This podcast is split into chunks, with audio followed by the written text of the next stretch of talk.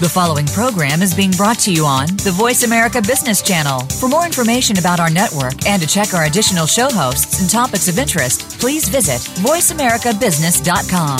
The Voice America Talk Radio Network is the worldwide leader in live Internet talk radio. Visit VoiceAmerica.com. The views and ideas expressed on the following program are strictly those of the host or guests and do not necessarily reflect the views and ideas held by the Voice America Talk Radio Network, its staff, and management.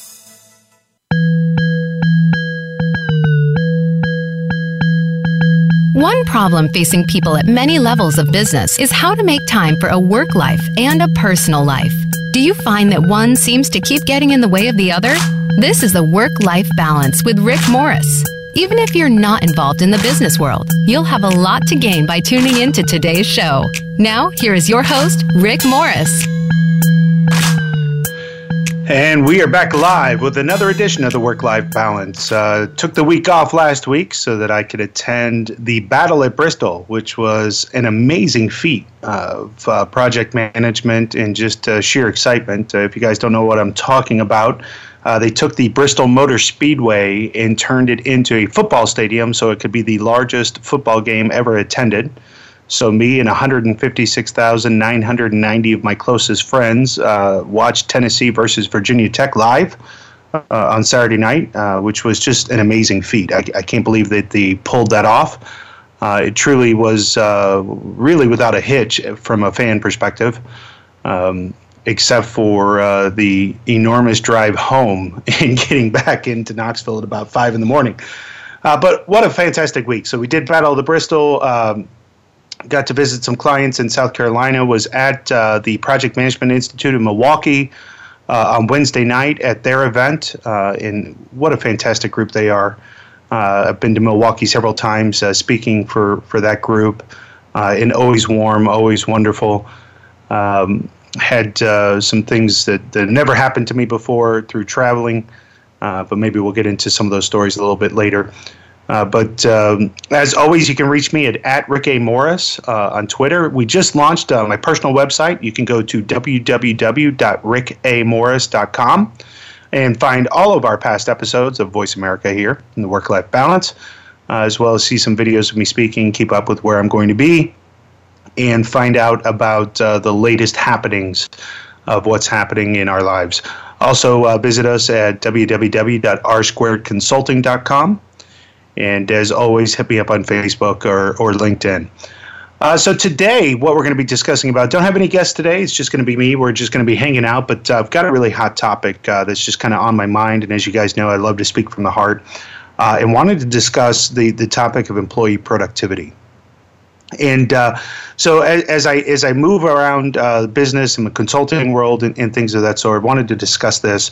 And as I saw a, figure come out uh, today, um, I know it came out a, uh, a few weeks ago, but uh, the Bureau of Labor Statistics, you know, does studies and, and releases uh, official labor productivity numbers, and it's amazing as we see these trends uh, go through it, and, and certainly as, as my focus is the work-life balance it's amazing what the numbers are doing right now. And, and it, it falls in line with a lot of the stuff that I like to profess when we're starting to talk about project management. And so I'll just read like one of the sectors. If you look at, at the manufacturing sector, the output per hour for the average person, and, and certainly in the industries, they look at these labor statistics, they're saying that the output per hour dropped 0.4%. So the, the amount that they're actually producing and doing and working, the, the overall productivity in the output per hour went down 0.4%. But the hourly compensation went up 6.3%. And, and the unit labor cost, so the labor that it takes just to produce a single unit, uh, went up 6.7% in the second quarter of 2016. This is just in the second quarter of 2016. And, and the output overall not just the output per hour, but the output overall dropped 0.8%. And, and the hours of all persons actually uh, uh, uh dropped 0.4%. If you look at it in, in, the business sector, the output per hour dropped 0.6%. The hourly compensation rose 3.7%. Unit labor costs rose 4.3%. The output rose 1.1%, while the hours of all persons wrote one, rose 1.7%. I'm going to stay there for a second again, and I know there's a lot of numbers. So, hourly compensation, which most people think, hey, if you pay me more money, I'll be happier, which we all know that that's not true. The output per hour dropped 0.6%, while the hours of all persons rose 1.7%. So we stayed 1.7% longer to produce 0.6% less per hour. So if you think about it, an eight hour day, eight hour today, in, in keeping the math uh, normal, let's say we pr- produce a unit an hour. So that's eight units. Um, in this case, we stayed 9.7 hours. 9.7 hours. And for those of you that, that are driving or, or whatnot, if uh, if that's you know the case, then at the 9.7 we only produce 5.82 units. So common logic says, well, if, if we're doing eight units in eight hours, we should do 9.7 units in nine hours. But but according to these statistics, and of course these are just rough numbers, but according to these statistics, in 9.7 hours we produce 5.82 units. That, that that's that's incredible. And, when we start to think about the work-life balance and what we need to be doing to produ- produce and protect and look at these people, um, is working longer hours or shorter hours the the answer? And and of course, you know, it's never as simple of an answer as that. But I did want to dive into some of these productivity numbers and start talking about some of the prevailing theories that are out there. And so, if you start to look at some of these companies that are really starting to dive in to shorter workdays, and, and we covered one of the, the you know the longboard company um, in one of my earlier shows. But as you look at it, you know Sweden did a big thing um, at one point, but um, you know I, I, came across an article on Forbes, and, and the article is actually titled "Employee Productivity Declining: Who's to Blame?" and, and they talk about this guy Sam and they said a recent conversation that they had with the senior manager expressed confusion. And it said exposed a, a perfect example. They said Sam comes into work every day determined to be productive. He has for the last three years. He's typically the first into the office and the last to leave, and he's busy the whole day. In fact, his coworkers always invite him to join them for coffee, and he always declines.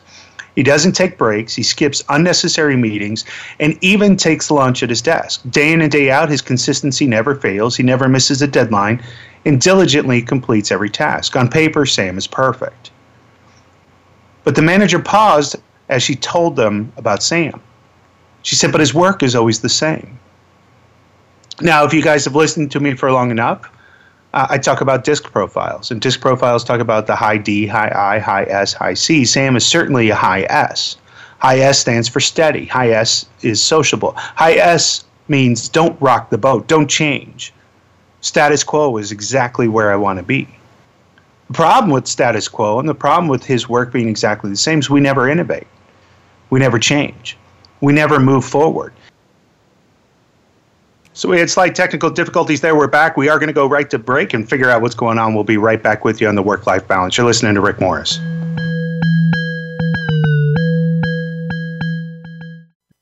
Are you frustrated with the overall productivity of your project management processes? Do you lack consistency in project delivery? R Squared Consulting provides end to end services to assist companies of all sizes in realizing and improving the value of project management. Whether you want to build a project management office, train project managers, or learn how to bring the oversight and governance to your project processes, R Squared has tailored best practices to help you in all areas of project management. Visit rsquaredconsulting.com. Today, every business is in the software business, and business is booming. That's because we live in an application driven world where the lines between physical and digital are blurrier every day. It's a world where billions of connected things talk to each other, where agility is the new driver of competitive advantage, where applications aren't just part of your brand, they are your brand. All of this means you have a new mandate Build the apps that will drive the future of your business and satisfy demanding customers, or fall behind. Only CA Technologies has the years of expertise and the end to end portfolio of software solutions to help you plan, build, manage, secure, and scale the applications at the heart of your modern enterprise. To learn how your business can thrive, visit rewrite.ca.com, your exclusive source for insights from the cutting edge of the application economy. Are you getting the most out of your project management software? In many cases, it is not the software that is failing, but the implementation, limitations, or processes surrounding the use of that software. R Squared can analyze your current use and help improve your return on investment. R Squared can also suggest the best software for your organization and goals and assist in the selection, implementation, and training.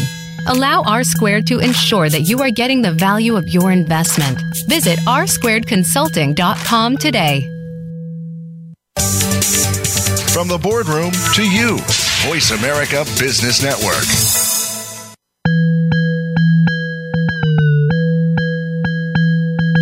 You are tuned in to the Work Life Balance. To reach Rick Morris or his guest today, we'd love to have you call in to the program at 1 866 472 5790 Again, that's 1 866 472 5790. If you'd rather send an email, Rick can be reached at rmorris at rsquaredconsulting.com. Now back to the work life balance. All right, we're back, and uh, with the love of technology, we're hopefully on. Um, so, we were talking employee productivity, and we just talked about the Bureau of Labor Statistics and starting to go through really the whole employee productivity thing. And there's that huge theory out there that says, hey, if we work more and longer hours, we're going to get more done. And, and I'll give you some personal theories on that and what, what I think through that. And I see this happen all the time in, in projects is, you know, the, the theory of nights and weekends. It's a question that I ask all the time. Do we have to work nights and weekends? And, and what what I've noticed certainly here in the United States is that what nights and weekends used to be something that was reserved for those highly strategic projects. It was things that you know had to get done. And now, certainly with the economy uh, the way it was, certainly uh, a few years ago, it's certainly rebounding now. But people feel like if they're not putting in these extra hours or not showing that that that um, their their jobs are on the line. But just because we're at work longer doesn't mean that we're being more productive. And certainly these statistics are, are backing that up. And, and what I've noticed is if we certainly mandate that you're at work longer, the productivity goes way down because what we end up doing is sitting around the water cooler and talking about how much we hate being at work so long versus being highly productive and, and focused on what we're doing. And so there's some some studies that that support this theory. Um, and, and you know some of those can be found on BBC, some of those can be found on Forbes.com. Um, and one of the ones in reference is uh, uh on BBC.com, uh, and is titled "Do Shorter Workdays Really Work?" And uh, this one was talking about um, uh, the Amazon.com's working conditions, and BBC Capital was looking uh, at a piece that they had, and was talking about Royce Leather in Secaucus, New Jersey.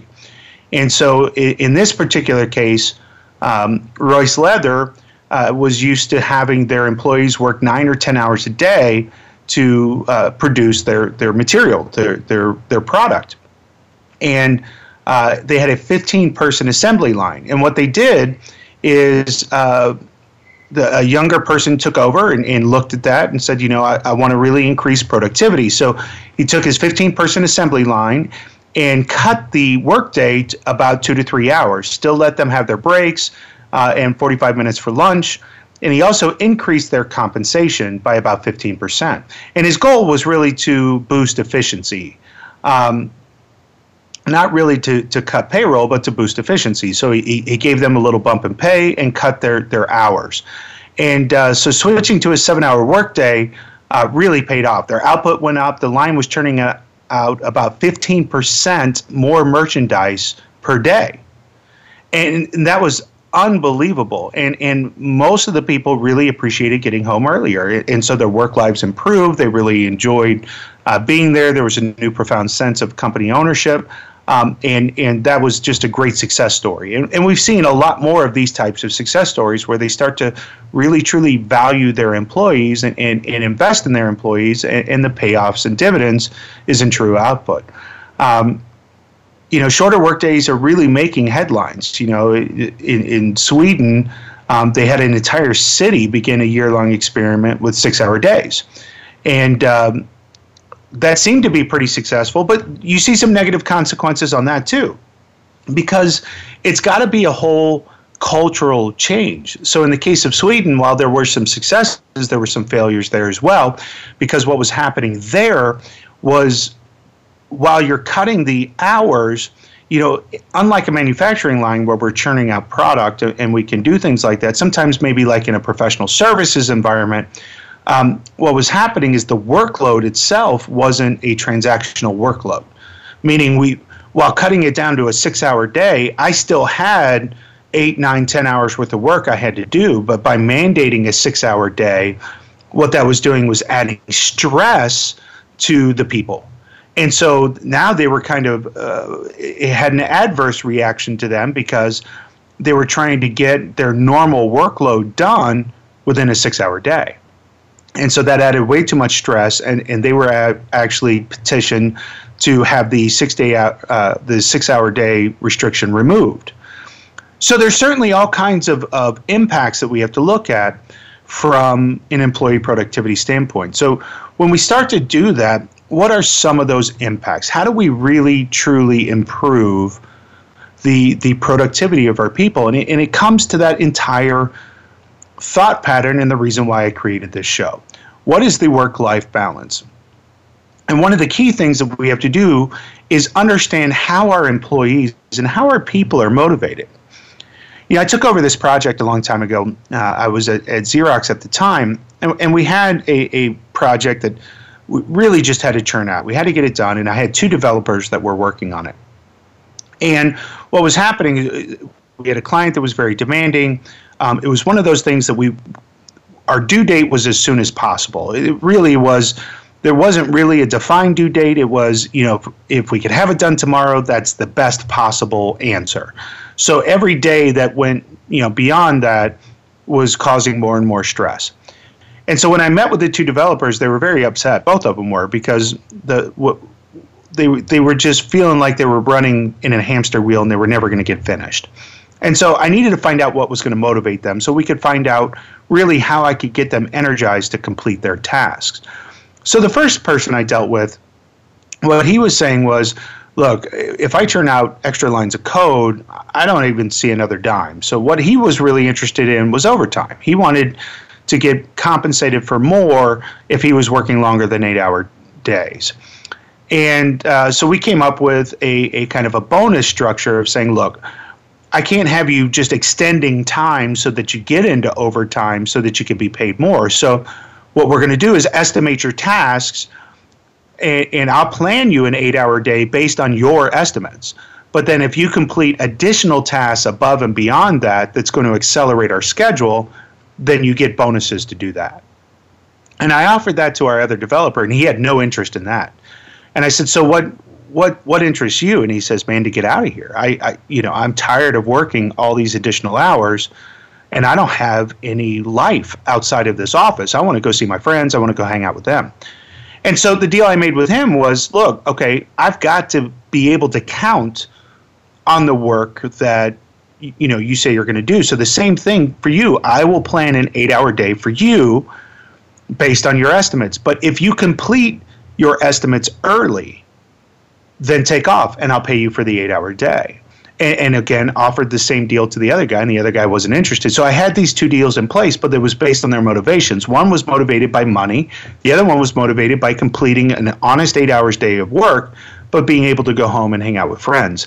And our productivity went through the roof. I was getting 10, 12 hours uh, of coding productivity from them per day and and developer one was staying you know 10 12 14 hours a day but was happy as punch because he was getting the extra uh, monetary compensation that came with that and that's what he wanted. Developer number two was actually coming in early working through lunch working through breaks but he was gone by like three o'clock in the afternoon but i was getting more than i expected from him on a daily basis because he was highly productive. He knew if he came in and knocked out the task that we had outlined for him, that he could go home. And so just understanding what motivated them and, and what they really cared about allowed us to drive that project home. And so, to me, understanding the motivation of people and understanding and building a structure that satisfies them is one of the keys in driving employee productivity. So, how to motivate employees, understanding their motivation, and, and what really drives and pushes them. So, I ask you, when you're in your daily job, you have different energy levels, you have different times, and when you're working, where you're highly motivated and you're really excited to get something done, and when you're not. What is that tap in potential for you? I mean, everybody says it's, I, I hear so many times, oh, it's money, it's salary. I want to make more money. And, and one of my favorite books is uh, Positive Intelligence by, by Deepak Chopra, and, and, talks about goal setting and that kind of stuff. The problem with goal setting, and John Maxwell says it too, is that everybody says like, well, when I get that six figure salary, I'll be happy. When I make seven figure salary, I'll be happy. When I get that big house, I'll be happy. Or when I get that car, I'll be happy. Problem is, is when you set a goal like that and you actually do attain it, happiness doesn't come. You're not really happy. So you got the car, and the, yeah, so what? The instant gratification. You drive it for a couple of weeks, and then it just becomes a car yeah, you got the house. That's awesome. For a month or so, you're, you're really happy, and then it just becomes the house. Yeah, you got the salary. For a while, you can buy some cool things, and then it just becomes a salary you want more. The happiness isn't attained by attaining those goals. It was the drive or the motivation to get there that was really motivating you, that you were really seeking it. And so you got to find out what that motivation is, and you can really go.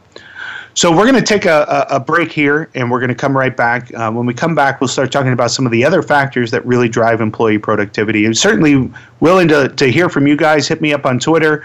Uh, dial into the show. We'd love to hear uh, your thoughts on employee productivity, re- what really drives them. And uh, you're listening to the Work Life Balance with Rick Morris.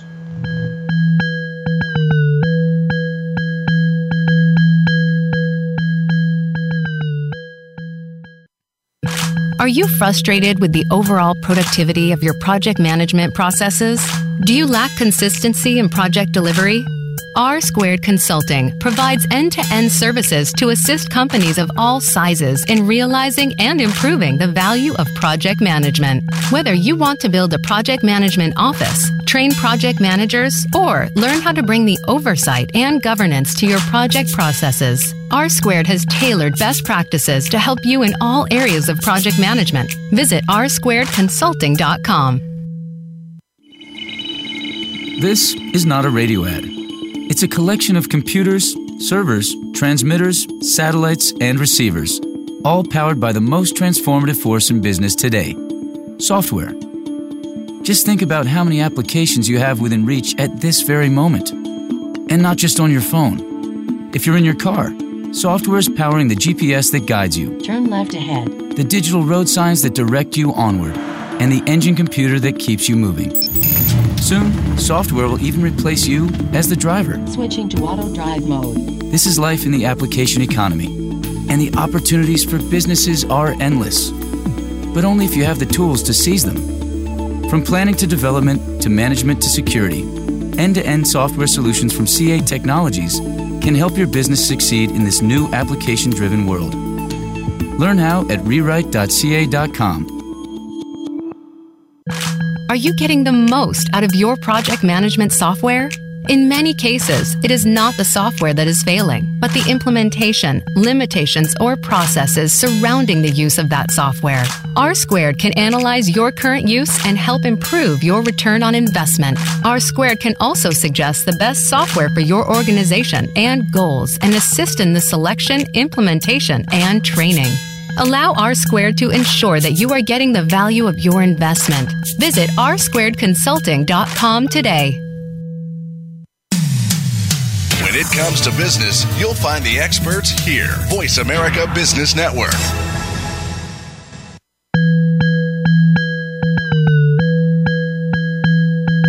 You are tuned in to the Work Life Balance. To reach Rick Morris or his guest today, we'd love to have you call into the program at 1 866 472 5790. Again, that's 1 866 472 5790.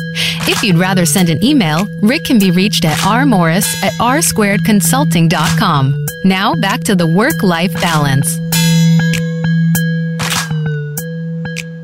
All right, we're back, and today we're discussing employee productivity and, and just different ways to improve that and some different theories around that. And, and one of the theories I want to get into it, and it actually goes to one of my favorite stories, um, and I'll share with you my, my failure and my success within that story, um, is the power of praise.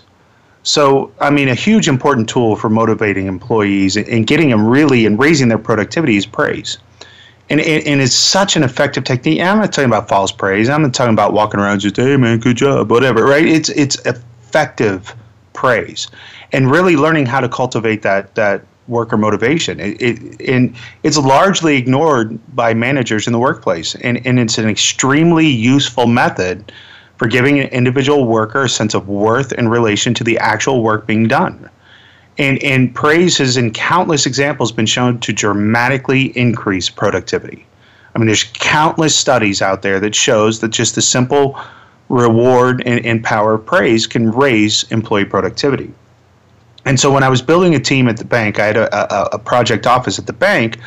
I wanted to, to try to tap into this. And, and, so I was trying to find a way that, that somehow weekly we could just take a moment and, and really reward everybody and uh, so so a great friend of mine and, and great person uh, Wayne Brady at the time uh, was on the show Whose Line Is It Anyway? And so one of the big things about Whose Line Is It Anyway? If you've ever seen the show, they said where all the point uh, where all the points are made up and the points don't matter. And so I wanted something fun and, and something for employee recognition and and so we, we came up with this this employee points system in our team meeting. And what I wanted to have happen was have you know these points get awarded and and have them really not mean anything at the end of the day about how many points you got but but making sure that everybody awarded points to other team members every week in, in our team meetings for doing positive things looking for positive things and so let's talk about my failure first in doing this system when i first rolled out this system it, it was reviewed negatively um, first of all, whenever you do something like this, you're going to have several employees going, "Man, that's stupid. I don't want to do that," and that's fine. That's fine. Everything you do as a manager, somebody's going to think is stupid until it works. But when I first did this, uh, I was awarding points as a manager, and that had a negative connotation because if I forgot to award certain points to somebody that I awarded some points to somebody else the week prior, then I was they, I, I wasn't valuing that that other employee as well as I should have. Um, or if I gave somebody too many points for something, and, and to me, I'm a high I personality. High I personality is a creative type who isn't into all the details. So I wasn't awarding points to somebody because I forgot that I awarded points to somebody else two weeks ago about that. Well, if somebody on my team was a high C personality who's into all these details, they don't ever forget that junk. And then they start thinking, well, he doesn't like me as much, or he didn't remember, or he values that person more than he values me. And so it was backfiring on me. So I very, very quickly removed myself from this equation and said, you know what? I don't need to be awarding points. I'm not a part of this game, but I want the game to continue so that was my failure in the situation. I wanted the praise to happen, and I would give praise as a manager, but I wouldn't award points in this particular system. And so what we did is we said, okay, everybody's going to put money into a pot. We, we chose like ten dollars. So everybody puts ten dollars into the pot um, every every month, and then we're going to award all these points, and whoever has the most points at the end of the month gets to decide how we spend the money. But the money has to go towards something as a function for the team. So that's what we did. Well, what ended up happening is the team started to have to focus on capturing other team members and doing something good every week. So you would have to knowing that you were going to come in every Monday and have to reward points to other team members, you would have to start to capture your teammates doing something positive for you so that you could award points. And the end result of this, as silly as it was and as stupid as the game sounds, is that they would just, you know, at, at the end of their status updates would turn around and say, well, I award 25,000 points to this person because they helped me run this meeting and 10,000 points to this person because they helped me move stuff from my car to my desk. And, you know, the, just little things, but they were thanking each other and they were building a very strong team. Well, what started happening externally is that the team was building a bond and they started doing everything together. They were going to lunch together. They were always hanging out with each other. They were always having a tremendous amount of fun. There wasn't all the infighting that generally was happening with teams. And so we were on a floor with, with like 100 people, and my team was nine of those 100 people. Well, the other 91 people were like starting to look and go, wow, I want to be a part of that team. Why do they have so much fun? And then once a month, we were going to you know out to lunch together. We'd go bowling on our lunch break or you know we would do you know little things with that money. And then my team started to get really bored with spending the money on themselves. So they started donating it to charity and doing different things with the money um, that we were donating in uh, as part of the team. So it, it started to really kind of grow and organically become bigger than themselves. And it was it was really really cool to see what happened and it all came from this very, very simple concept of I just want you guys to recognize the good that you do for each other. That was the power of praise.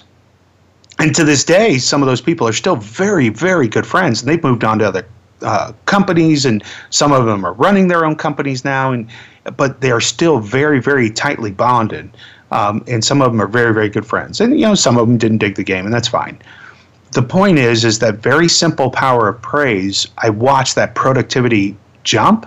I watch that team bond jump and, and, i watch them become this cohesive unit that, that would just jump in and help each other out always you know being a part of it.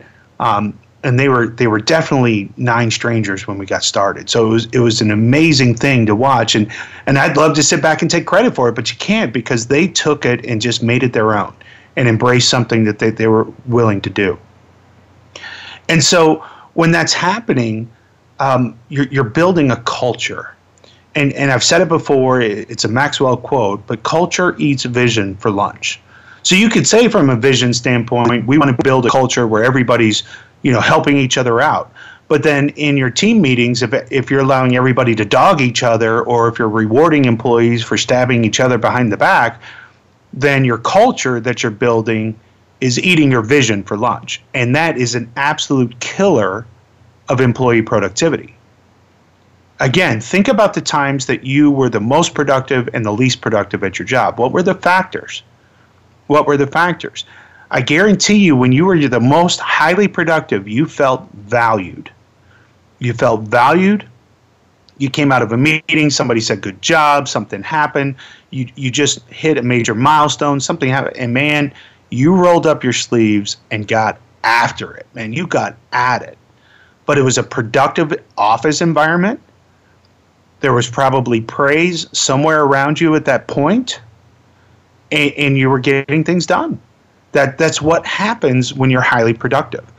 But if you're not feeling valued, or you just got, uh, how about this? You just got disciplined, and and not only that, but you feel like you got disciplined poorly or unfairly if that's ever happened to you, how's your productivity then? What, what's your productivity at the, at the workplace then?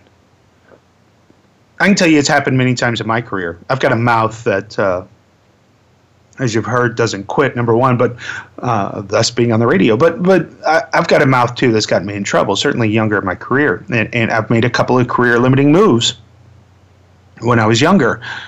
But I, I remember, you know, getting pulled into a situation, getting blamed for something that that that I didn't do, and getting disciplined for it. I remember going back to my desk and going, "Man, screw this company. I'm not what." And, I mean, for for like two hours or three hours, not getting a thing done and contemplating. You, you know, that's when you're pulling up Monster or the job boards, and that's when you start searching and all that kind of stuff. That that kills productivity. That kills so making sure that, you know, when you're looking at the discipline side, when you're looking at, at coaching opportunities and that kind of stuff, and that's where I see young managers making huge mistakes. Is is when they're devaluing those employees and they're making them feel worthless. And again, that is an absolute 100% productivity killer. It's a productivity killer. Um, so I actually just got a tweet, and I appreciate that. Uh, so, so people are asking, you know, some of the things. Uh, what makes great work, right? What makes great work? It, it, when we start to establish good work, great work, that kind of stuff, and, and th- that was a great question. I appreciate that. Um, so, if you're if you're looking at that, what's great work, good work? You know, how do we measure certain those things? There was a, a, a study that came out in Forbes, um, and uh, there were there was five skills essentially that, that came out and emerged. It, it was called the OC Tanner study, um, and uh, the OC Tanner study of award-winning work, and, and, they were looking at, at different skills of, of really employee productivity, and, and, things that were really making valuable employees. And and there was really a bunch of different skills that they went through, and uh, and w- was trying to employ. I, I think they uh, interviewed 1,000, 2,000, 3,000 people, something like that, and, and, it was different levels. So they had employees, um, their managers, and then like the beneficiaries of the people that were doing it. Um, and so what they were trying to do was try to clarify the skills that were present when great work was achieved. What was happening? What was the productivity mix? What was going on within those employees when great work itself was being achieved? So here's what they found. Uh, one, uh, the first skill they saw was ask the right question. So uh, the right types of questions were being asked within the session. So um, they said two forms of asking um, what people would love uh, showed up strongly in the questionnaires among employees. One is I thought carefully about what would really make a difference, or I gave a lot of thought to what outcome would delight the recipient of the work. So something like that. So really I'm again, it comes back to valuing the person. Um, I, am thinking about you. What I, I, thought about how this would impact you. You know, things. You know, leading statements into that when you're asking questions, but asking the right types of questions. Um, another skill is what they what they said: see for yourself. So what was happening is instead of waiting for somebody to come to you and tell you what to do, was really actively seeking the importance for looking to understand the work from the recipient's point of view um, versus just assuming you knew what was going on and, and, kind of seeing for yourself. And, and that's a huge thing that, that happens in a consultant workspace is making sure that you're seeing the problem or seeing the view from the other side. So when great work is occurring and people are being highly productive, they're they're acknowledging the other point of view. They're they're seeing the other side, right? And that that leads to high productivity and great point. I'll give you my little two cents on that. Uh, coming back to nights and weekends, you know, when I have executives that are mandating nights and weekends all the time, one one of my favorite questions to ask them, and again, I'm a high I, I can get away with it, but I go, hey, great, you're going to be here?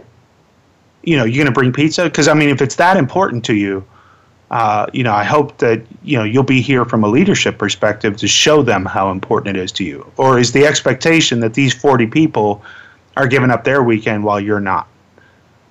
Right. That's that's a huge motivating factor for me. Is if it's so important, then my expectations you're going to be here too. Um, third thing that popped out of this was uh, talk to your outer circle. So the value of talking to people that are outside of what's happening as well. Um, it's something that, that I've really worked hard on cultivating over the last few years, but having a great group of people that are not so much my inner circle, but my outer circle. Um, people that I trust, but that aren't in the day to day activities with me so that I can get that fresh perspective. Um, when great work is happening, you improve the mix. Um, improve the mix um, is again if I've got a team full of Sams, as we were talking about before, and really that disc profile again is something that I continue to discuss all the time. Um, but having different uh, prevailing views. So so we did a whole I did a whole thing on groupthink. Uh, and again, you can go to uh, rickamorris.com or voiceamerica.com and listen to that episode. Um, but making sure that we have competing ideas so that we just don't all go along with the norm. And finally, when great work is happening, uh, we're looking at delivering the difference. Um, so making sure that they're involved and engaged as the work product was delivered and implemented is is um, very very high, um, and, and feeling that ownership. So those are five things and five skills that were happening when great work was happening. So just to run through it again was asking the right question, seeing the other side, you know, see for yourself, talking to your outer circle, improving the mix, uh, and delivering the difference. And that came from the OC Tanner study of award-winning work uh, and you can find that out on um, either octanner.com uh, or, or, through Forbes.com. But a great study and great insight into how do we go from an employee productivity standpoint from good work to great work and really improving that metric. So I've thrown a lot at you. We're going to go ahead and take another pause right here, take a break, and we'll come back for the final segment of the work life balance.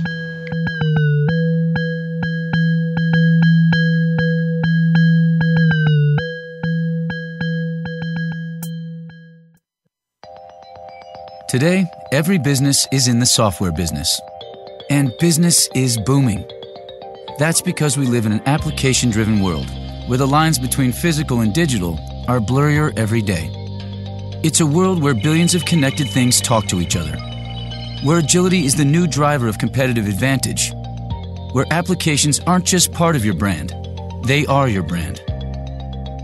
All of this means you have a new mandate Build the apps that will drive the future of your business and satisfy demanding customers, or fall behind. Only CA Technologies has the years of expertise and the end to end portfolio of software solutions to help you plan, build, manage, secure, and scale the applications at the heart of your modern enterprise. To learn how your business can thrive, visit rewrite.ca.com, your exclusive source for insights from the cutting edge of the application economy. This is not a radio ad. It's a collection of computers, servers, transmitters, satellites, and receivers, all powered by the most transformative force in business today software. Just think about how many applications you have within reach at this very moment. And not just on your phone. If you're in your car, software is powering the GPS that guides you, Turn left ahead. the digital road signs that direct you onward, and the engine computer that keeps you moving. Soon, software will even replace you as the driver. Switching to auto drive mode. This is life in the application economy, and the opportunities for businesses are endless. But only if you have the tools to seize them. From planning to development to management to security, end to end software solutions from CA Technologies can help your business succeed in this new application driven world. Learn how at rewrite.ca.com. When it comes to business, you'll find the experts here. Voice America Business Network.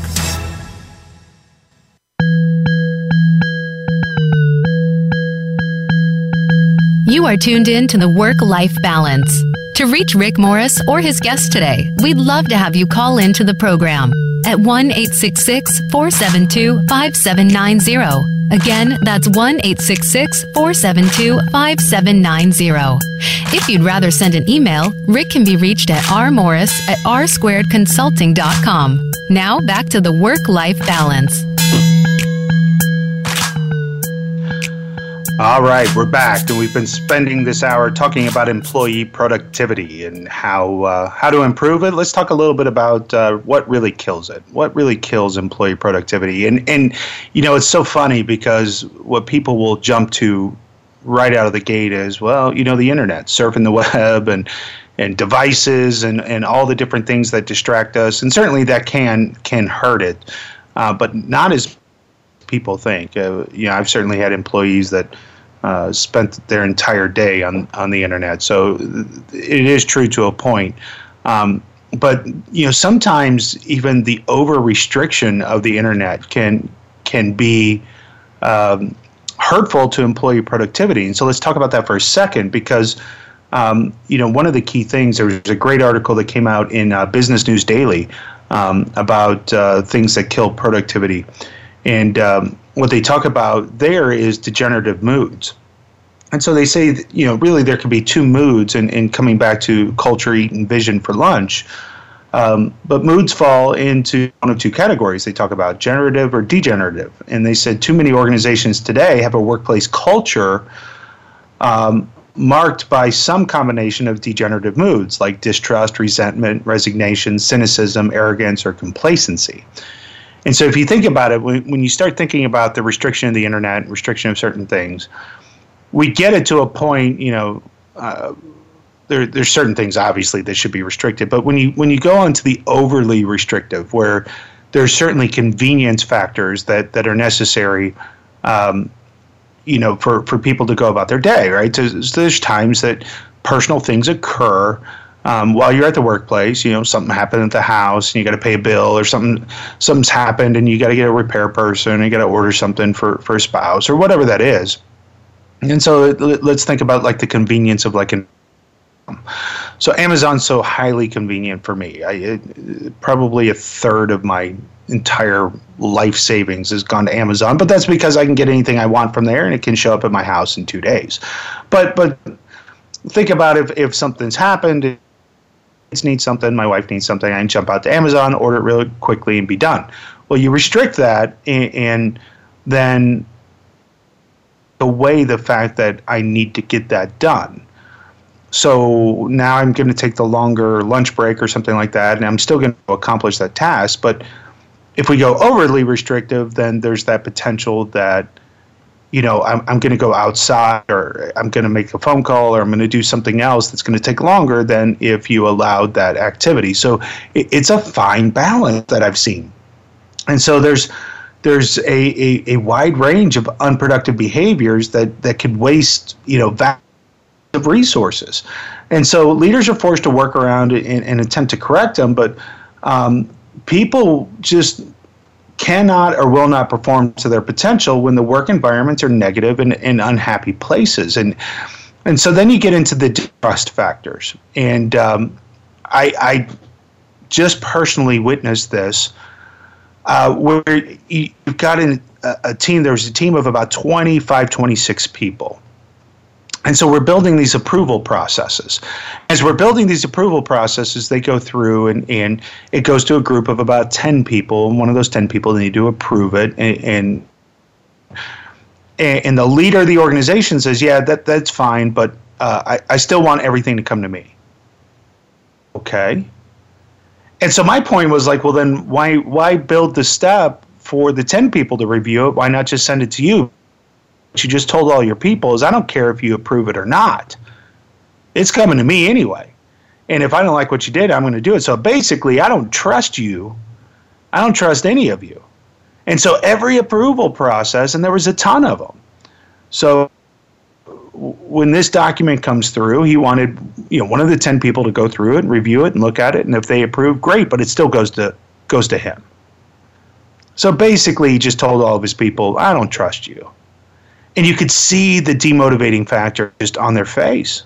They, they were just like, okay, whatever. So what am I here for? What am I doing here?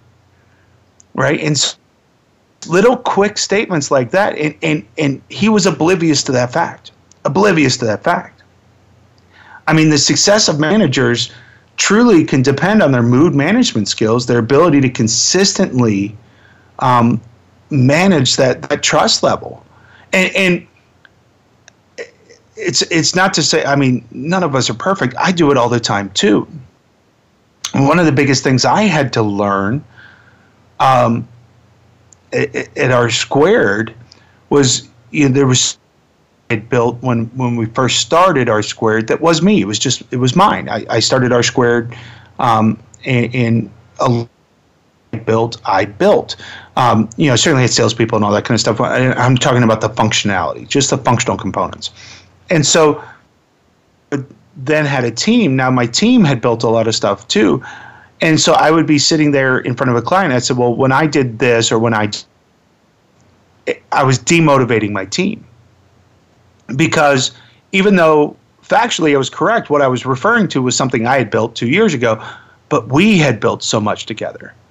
And so I had to get so much better at recognizing all the I's need to be we's and, and, and all that kind of stuff. I was demotivating my team. I had no idea I was doing it. And I didn't mean to. It wasn't an ego thing. I was just in my head, I was going back to something I had done. And I said, well, when I did this over here, but it doesn't matter if I did it. It doesn't matter if he did it. it, it we did it. We're a team. We represent the organization. We do it together. We're a team. I had to learn. And so it, it just little things like that we have to pick up on and make sure that we're, we're generating a, a, a mood that generates ambition, that generates confidence, it generates trust. We can't just, I, I mean, just even a quick statement like that. You know, I, I had a, a sales guy, phenomenal sales guy, and we used to pick on each other. We used to, we used to have derogatory comments towards each other, but it was funny. Um, but we, we stopped doing that because we, we realized, although it was funny to us, it, it, it put out a negative con- context to other people, and it really wasn't healthy for us to do that to each other. Um, it, it, it was like almost a fraternity boy kind of thing. Hey, you know, what's up, dummy? You, no, no. As we started to read Positive Intelligence, we started to read some of these other books. It just wasn't. That's just not good. It's, it's not good to do that. So we, we grew. We, we, we become better. Um, one of the other big things that can really kill productivity is, is just simply not listening, right? People will value their own opinions, right? But they want others to value them as well. And so I, I, I watch this happen all the time is, is people are thinking about what they're going to say or what they're going to object to before they, the person's done. And, and it happens you know, I, I feel it too. I'll, I'll be on a point and somebody will cut me off and I'll be like, I, I, I was just about to say that. I was just about to go there. If you'd have given me that second. Right. And that happens in these communication techniques all the time. So you have to watch, you have to learn, and we have to make sure that we're doing that. But employee productivity it doesn't mean, doesn't equate more hours. And if you watch the Bureau of Labor, Labor statistics, it's proof. We're paying them more, but their productivity isn't going up. We're working longer, but we're not producing more. So it, it's not a simple math problem. It is and always will be about the value of a person. It is and always will be the value that the individual can contribute, how much you care, and what they really provide for you that is going to make or break an organization. Culture will will eat vision for lunch is simply is as simple as that. So if you're struggling with employee productivity, don't go looking at the salary, don't go looking at all those other metrics. Start thinking about how can I add value to that person? How can I add value to that team? And you'll see your productivity rise. I guarantee it. Listen, it's been fun. I appreciate all of you that are out there and if you haven't heard it yet, I value you. I value you taking the time to, to join me every week. The, the numbers uh, continue to be incredible, and I love you all for it. Uh, we're going to be uh, out at San Diego, the PMI event, so you guys can come find me there. Uh, and we've got some fantastic shows coming up. So watch the uh, website, go out to rickamorris.com. You can contact there if you think you would make a fantastic guest on this show. there is now a contact contact me page out there on the the work life balance page uh, where you can sign up and, and, be a guest on the show. I'd love to hear from you. I'd love to hear what you have to say. So uh, come join us. Come listen to all the fantastic uh, radio hosts. Uh, they work so hard to make this network uh, what it is. Um, much love to my engineers. Much love to uh, to Winston Price as well. And I thank you guys all for what you do in, in making this show a success. So we will talk to you again next Friday. You've been listening to Rick Morris on the Work Life Balance. We'll talk to you next week. Thank you for joining us this week. The Work Life Balance with Rick Morris can be heard live every Friday at 2 p.m. Pacific Time and 5 p.m. Eastern Time on the Voice America Business Channel. Now that the weekend is here, it's time to rethink your priorities and enjoy it. We'll see you on our next show.